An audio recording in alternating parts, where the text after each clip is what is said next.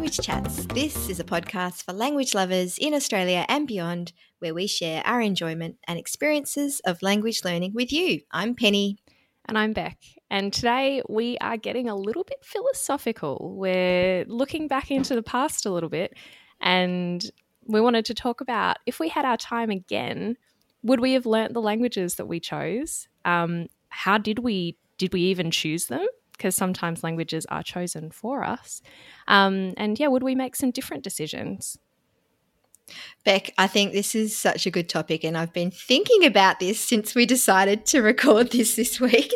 Um, because I think you're right, languages are often chosen for us when we're kids, either by our school or our parents or by the country where we live. And it's really interesting to look back and think if we were kids again, if we were students again, would we choose the languages we actually ended up studying? You know, it's funny. One of the first things that I thought about when um, when you proposed this topic, Penny, was actually I remembered when I was a kid, I had lots of friends who had to do weekend language school. Like they had to do like yes, Saturday yes. Greek school or Saturday Italian school, and um, to varying degrees of success. I think from memory, most of them hated it. um, but it was, you know, they're they're a good example of where people or kids clearly didn't have any choice in the languages that they were, well, the language maybe that they were learning at the time. It was very much made for them. Yeah, for sure. I mean, one of my closest friends absolutely loved her Greek school experience. So maybe not everyone hated it, but it probably depended, you know, where and when and how you um, approached it. Um, but definitely with this whole thinking about languages and language teaching and language learning in a school environment um, has got me thinking. You know how how do kids feel when you know suddenly they rock up to school and they're like, you know, this year we're learning Indonesian, and it's just like, oh, okay, and it makes me think, oh, how did I feel when I was a kid? And how, and how did told, you feel? Well, it's interesting, isn't it? I think I think maybe that you know back then we just didn't think anything of it. We're just like, okay. But I do remember that when I had the chance to choose to learn Japanese in high school, I reckon I was in maybe year seven or year eight, so 12 or 13. And we had the chance to choose to learn Japanese in after school class because they were trialing teaching Japanese at the school and they wanted some kids to kind of try it out. And I remember saying that, yes, I wanted to be part of this kind of program. So then having that choice in that language back then obviously was a good thing for me because I stuck with that Japanese language right through high school and even on to uni.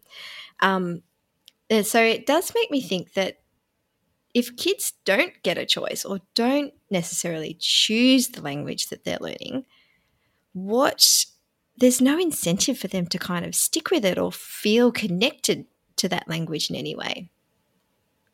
Although there is something to be said probably for that that connection developing over time too, because the more well, exposure yes. that you have to a language, um, you know, and if at first it isn't a choice because you're just a kid and you, you you know you don't even know that this language exists yet, um, but the yeah over time as as as you realize more about the language and you have more exposure to it and you hear it more and you learn more about it, um, you know that connection, I suppose, can can take on a life of its own. Can develop. Yeah, mm. for hmm. sure. And also thinking back, I mean, what did I know about Japanese as a 12 year old anyway? Like, why did I decide that I thought it would be a fun thing to do Japanese after school? I mean, it sounds pretty, you know, I don't know. Like, sounds what, like you were a very motivated student, Penny.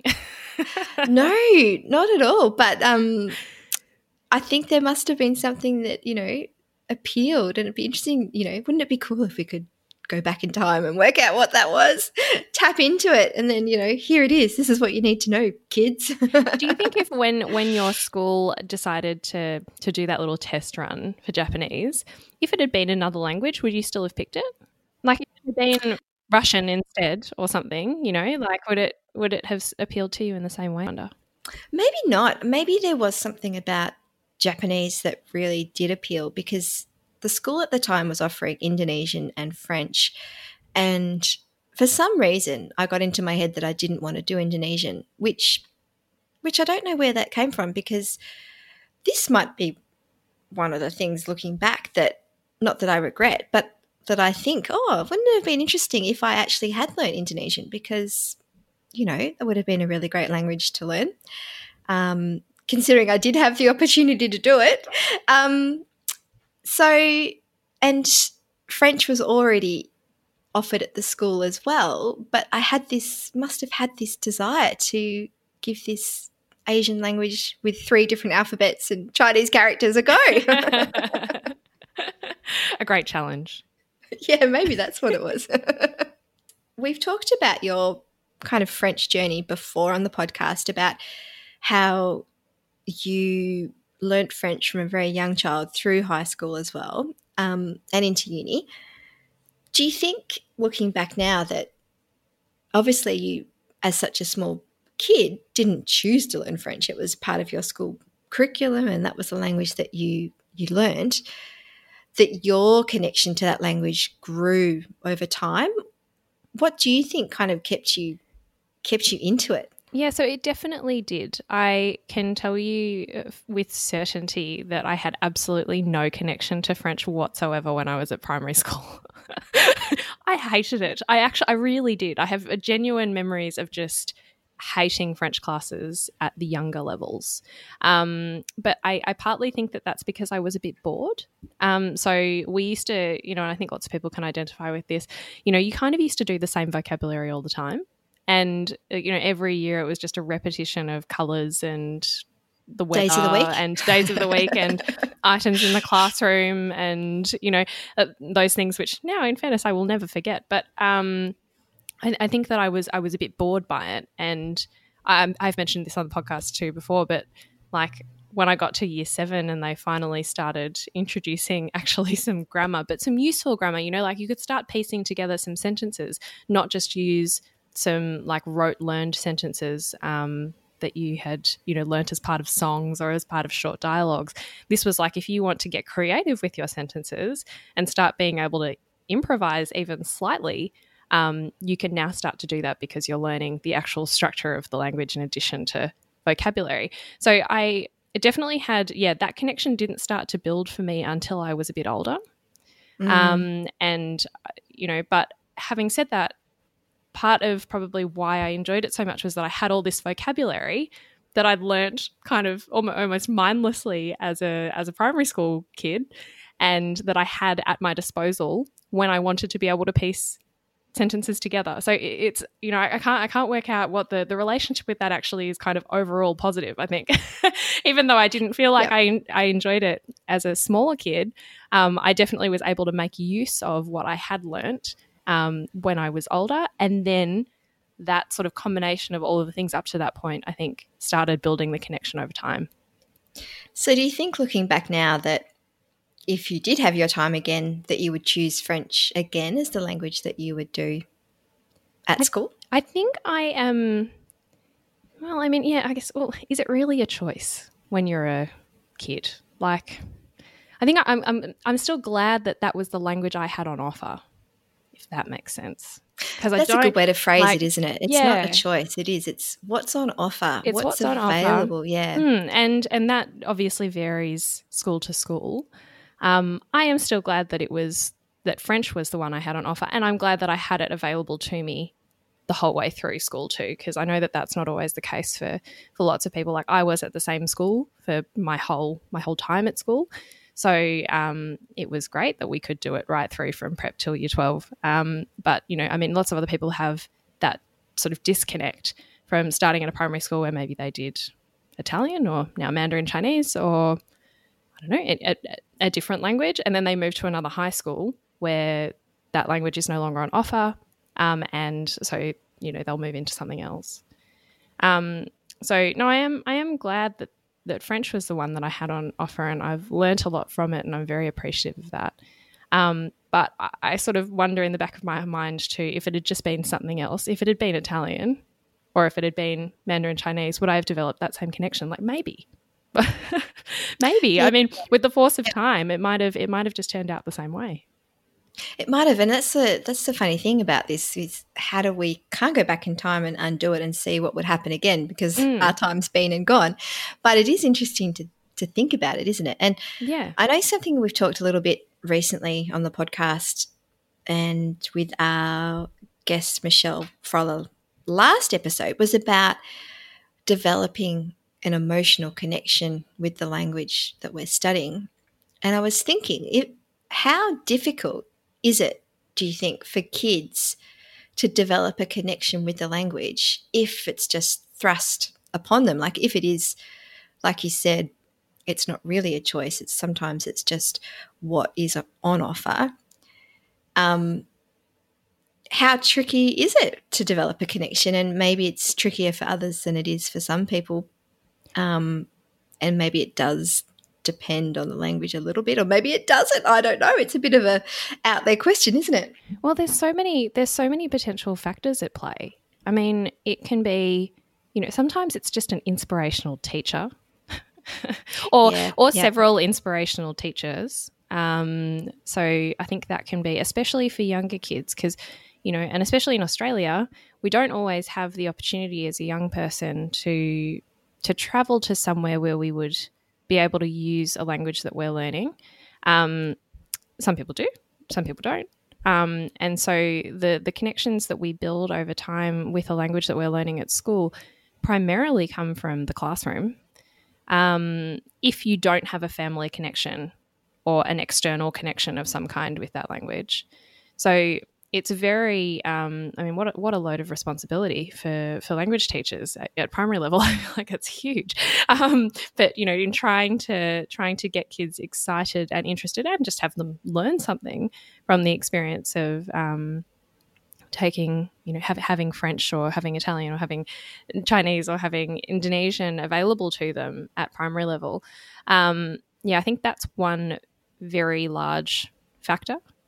Um, and it's about making it more than more than just learning the language too it's how is that related to a culture? How is that related to to life somewhere else? Mm. um, and i think yes i think probably some people have experiences of that where they fairly even if it's not very early on but sometime in the middle like for me it was definitely sometime in the middle. It wasn't very early on that i got that connection between the language and being able to go somewhere else or being able to connect with people far away. Um, it was somewhere in the middle at high school where i realized that this was an opportunity to to see things differently and to go to somewhere and be able to take part in another culture. Um, and yeah, that that is just a whole a whole time period that you know, bit by bit, it was sort of building until until I could realize that oh, actually, this is interesting and fun, and yeah, gives me opportunities in life. But yeah, yeah. I don't know. What do, what do you think about that? Well, I definitely agree with with everything you've said about um, you know, I guess the huge responsibility, you know, for teachers, I guess, to you know, to kind of create this this learning environment which really um, motivates kids to learn more about the language and the culture and not just the language. And I think looking back at my experience, I was lucky enough to get to go to Japan when I was 15. So I'd been learning Japanese for a couple of years and I got to go to Japan for a Girl Scout camp there was just a couple of Australians who got chosen to go across, and we had uh, two weeks, a week at the camp, and then a week homestay in Tokyo. And so everything about this experience for me was completely opening and new and amazing. Um, not just the language side of things, but the whole way of life. Um, and I think it'd be interesting, wouldn't it, to know whether that experience really at that kind of pivotal age, kind of that 15, I think I would have been in year 10 maybe. So coming up to the final years of high school and whether I potentially might not have continued the language if I hadn't have had this kind of eye opening um, mm-hmm. insight into the culture of the country of the language that I was learning. Yeah. And so it's, it's how do you replicate that though for kids who don't have a chance to get to another country where the language is spoken. Um, I definitely think we're lucky now that we can replicate and have these experiences in such a different way through the internet. Mm. um, you know, through experiencing things in a much more kind of virtual way than back in the 90s we just did not have that so i think i think that's a real positive. positive and definitely having so much more media available to to us and to to kids at school as well now like i know that recently um, i was reading some information about how there's been a real increase in uh, younger people wanting to learn korean because of k-pop Wow, yeah, that's cool. Which, yeah. um, like, and I think that you know, in Japanese culture too, has always been or has been a, a pretty big driver in getting kids to learn Japanese to be able to read uh, manga and yep. watch anime, and that's a really cool way to be able to connect with with a culture from afar. Um, but again, it is it is a sort of an emotional connection, something that you're interested in that really that drives you to want to be able to experience um, the media in its in its original way. So you know, it's it's like being able to being able to read a manga in Japanese has something just a little bit extra to it than reading a translation in English. Yeah, yeah, and um, much more meaningful for the child or the person who's experiencing that because it's yeah. something you know that they want to read and experience. exactly. Yeah, it's developing that individual motivation where it's not being it isn't being thrust on you and it's not even someone saying to you, "Oh, this might be a good idea for you." Like, why don't you watch this or why don't you read this or why don't you check out this thing I found on the internet? It's actually the kid driving or the student driving um, the interest in the language through the media that they've come into contact with. Mm. Yep. Just flip everything on its head. I know, I know. so if you were looking back now at your language learning experience as a student, mm. is there anything that you would change?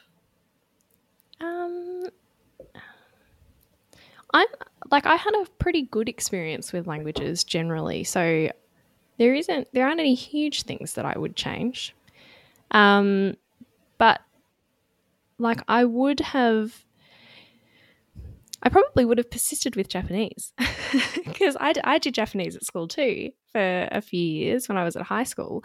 And I kind of gave up on it at about the end of year 10 because I had French and I was a bit done with Japanese at that point in my life. I don't really know why. I think I, I just felt it was a bit hard and I don't know. I, I was probably just enjoying French more at the time.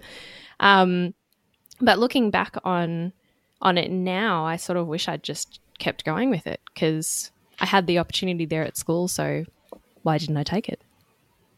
It's so funny because um, we're like the complete opposite because I, I um, at the same age, at the end of year 10, I stopped doing French for probably similar reasons that you stopped doing Japanese. I was like, oh, this is hard. I'm not as into it. And but see, that's it. But that's quite an, a, a good example of actually just where your you know your motivation for a language because you're interested in other things like maybe for you it was that trip to japan that just yeah. ticked you over you know it was like you know maybe up until that point you you could have gone either way. There was like yep, a fork in yep. the road, and yep. that trip to Japan just just pushed you into the Japan camp instead of in well the Japanese into the camp, camp. Into, the, in, into instead of into the French camp. And for me, it was just the opposite. Um, but it goes to show that if you've got the opportunities available to you, at least you have the choice to make.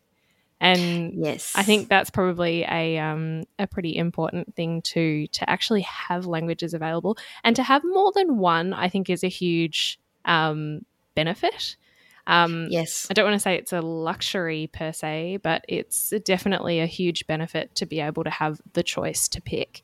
Um, and you know, obviously, we make we make all kinds of choices in our lives, and just because you decide not to continue with a language doesn't mean you can't come back to it at another time.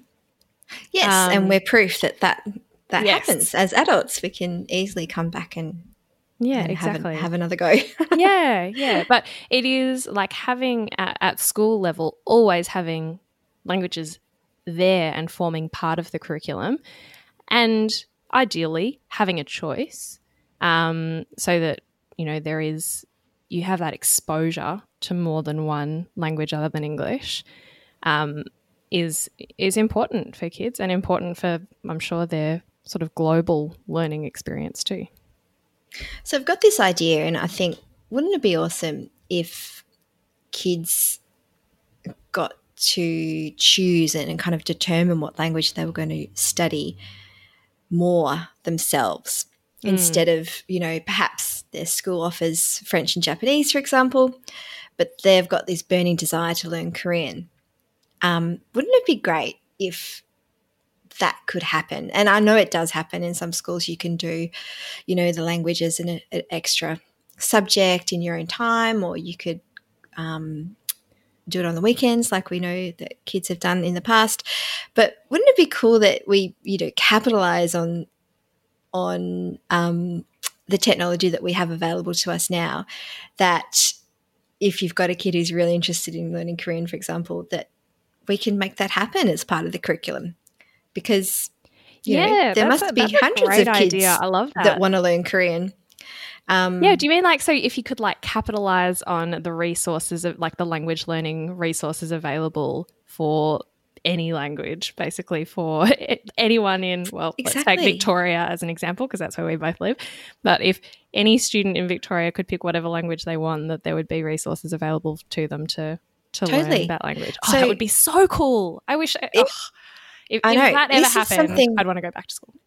yeah, exactly. And it would be, it would make, I think it would make heritage languages really accessible and um, maybe even more desirable for kids to learn as well. Mm. And it could help kids, I think, have a connection with the language that they're learning because A, they've chosen it, and B, they've chosen it because of some particular interest or calling to that language, whether you know their, you know, best friend is from Korea or they just love K-pop or their grandma speaks chi- um, Chinese and they think it would be cool to to learn some Chinese or whatever it is. Um, and yeah, instead of you know suffering, not suffering, but suffering potentially could be the word through um, you know an hour and a half of French every week, they could do the language that they are really driven to learn. Mm, I think that's that's really cool. I mean, in some ways, there is the ability currently to do languages that your school doesn't offer, at least at sort of high school level. So.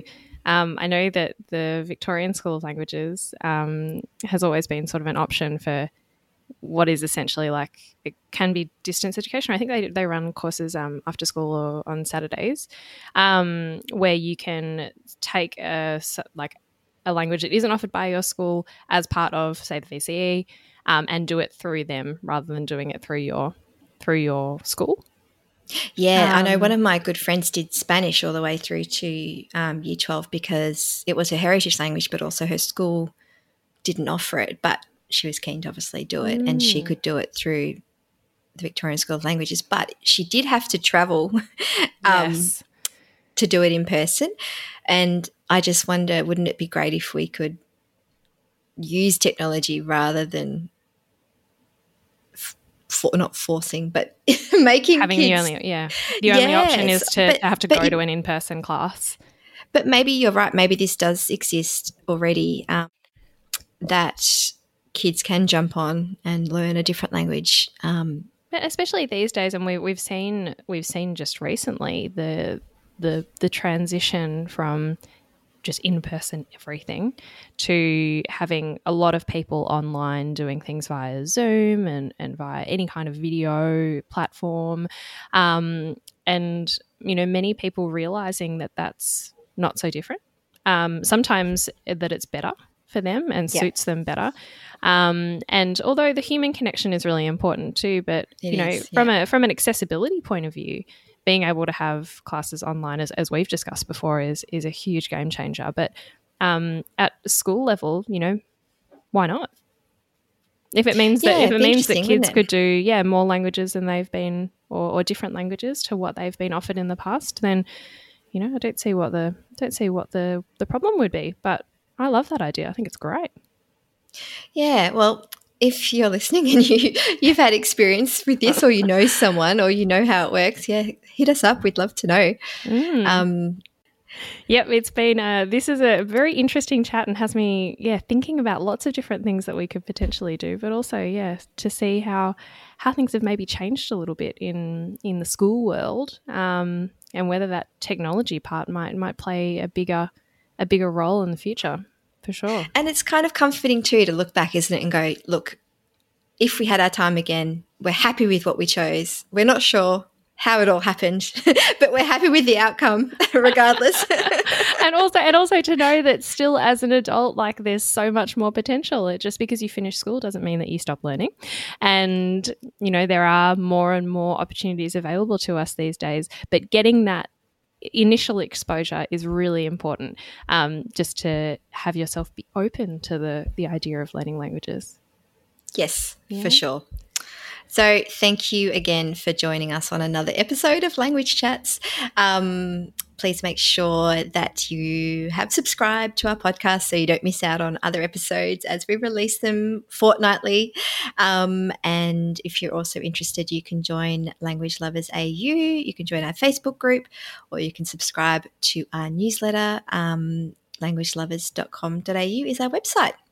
Thank you so much for joining us again. And if you have enjoyed the podcast, don't forget to leave us a review as it does help other language lovers to find us as well. See you next time. See you. Bye.